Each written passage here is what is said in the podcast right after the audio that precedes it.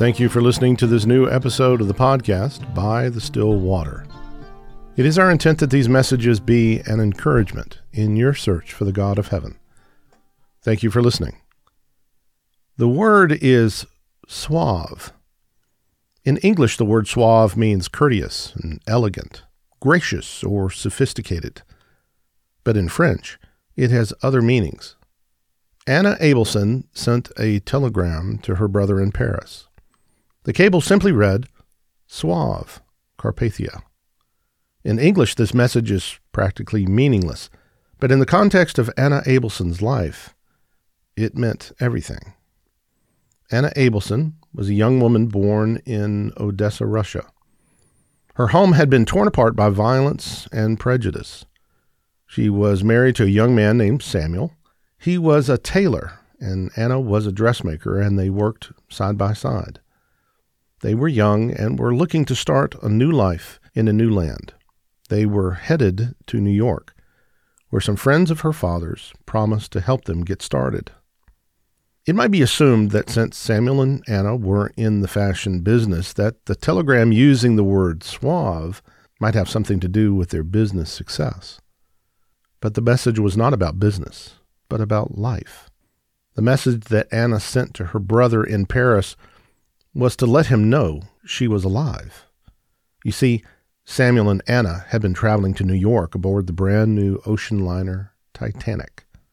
Somehow, Anna had been one of the women and children that had been loaded into the lifeboats. Sadly, Samuel had not. He was one of the 2,000 individuals lost when the Titanic sank. She had been picked up by the ship Carpathia, one of the few that had responded to Titanic's call for help. Upon rescue, she was wearing a nightgown and was wrapped in a deck blanket from the Titanic. She had been allowed to send only one short message to her loved ones. The message to her brother in Paris was simply said, Saved, Carpathia. If someone survived such an event, what would the importance of the meaning of the word saved be to them?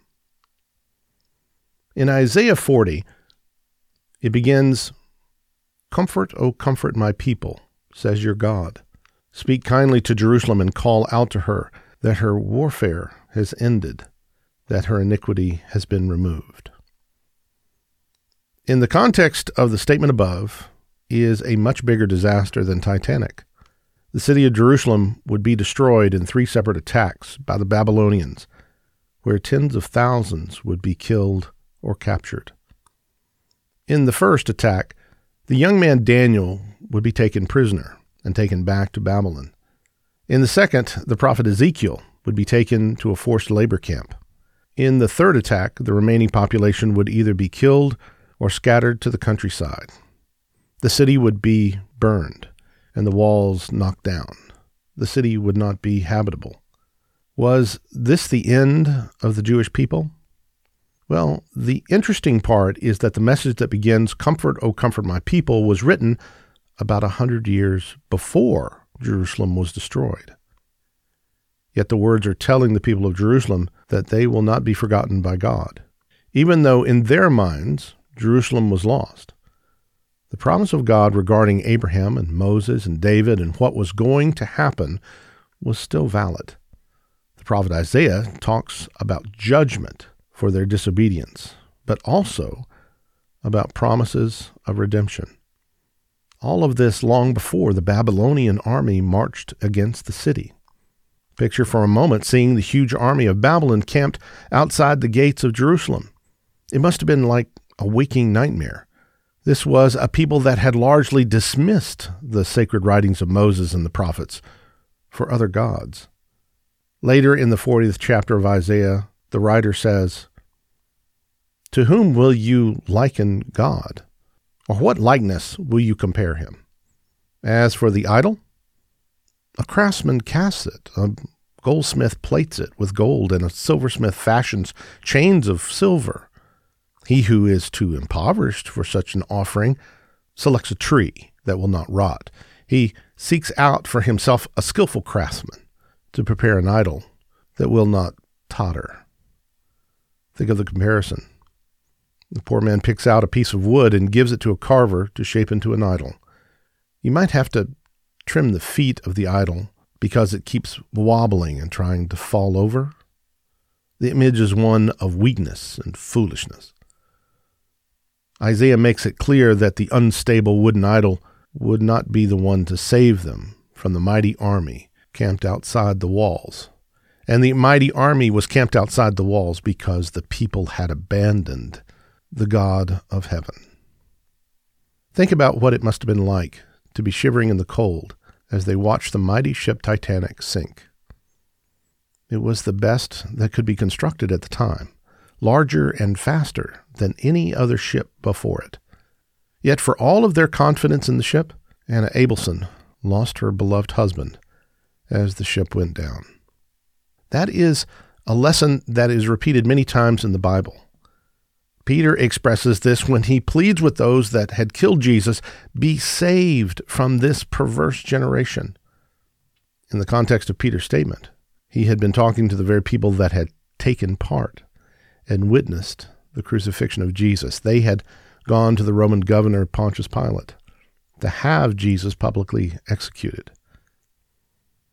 But the story of the empty garden tomb was also well known in Jerusalem, and the story had begun to circulate that Jesus was alive.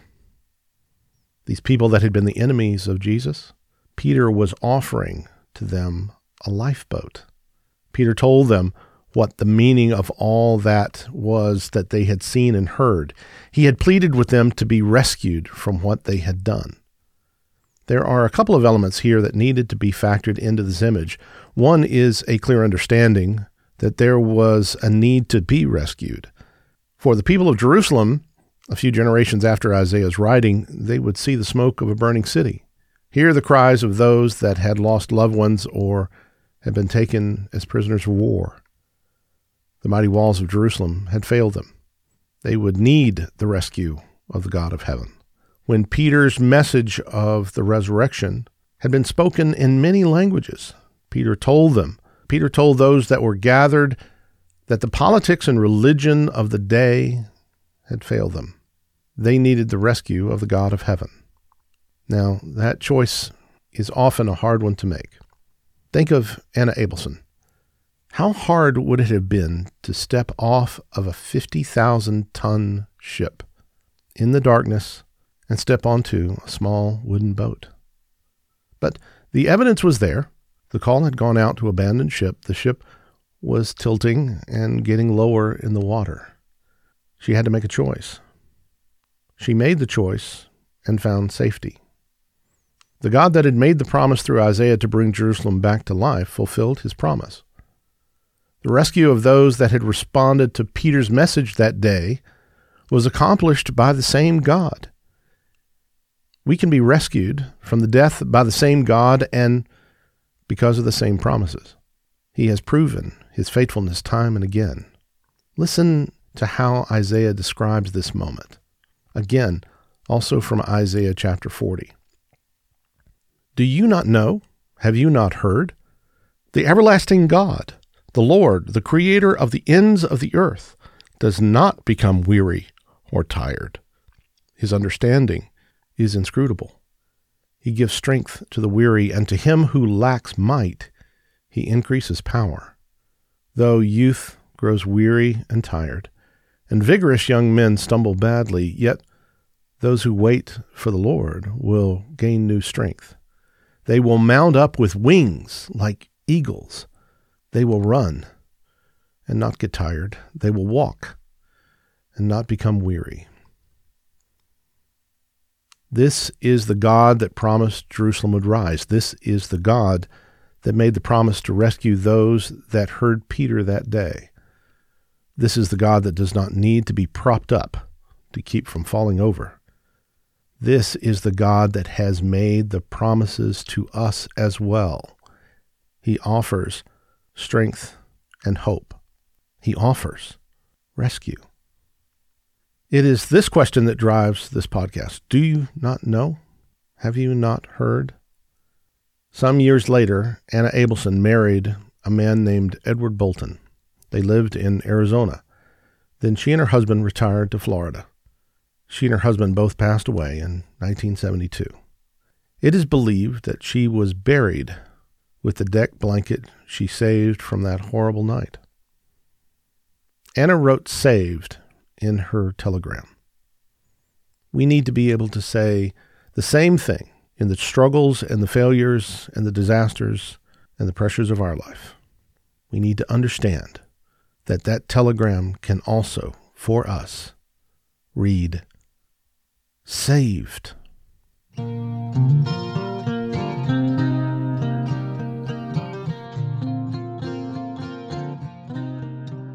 Thank you for listening to this episode of By the Still Water. It is our desire that these messages reflect the true Word of God.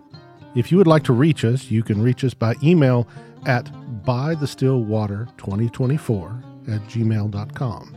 You can also find us on Facebook at By the Still Water Podcast. Please consider subscribing. This will alert you to new episodes when they are made available. Again, thank you for listening.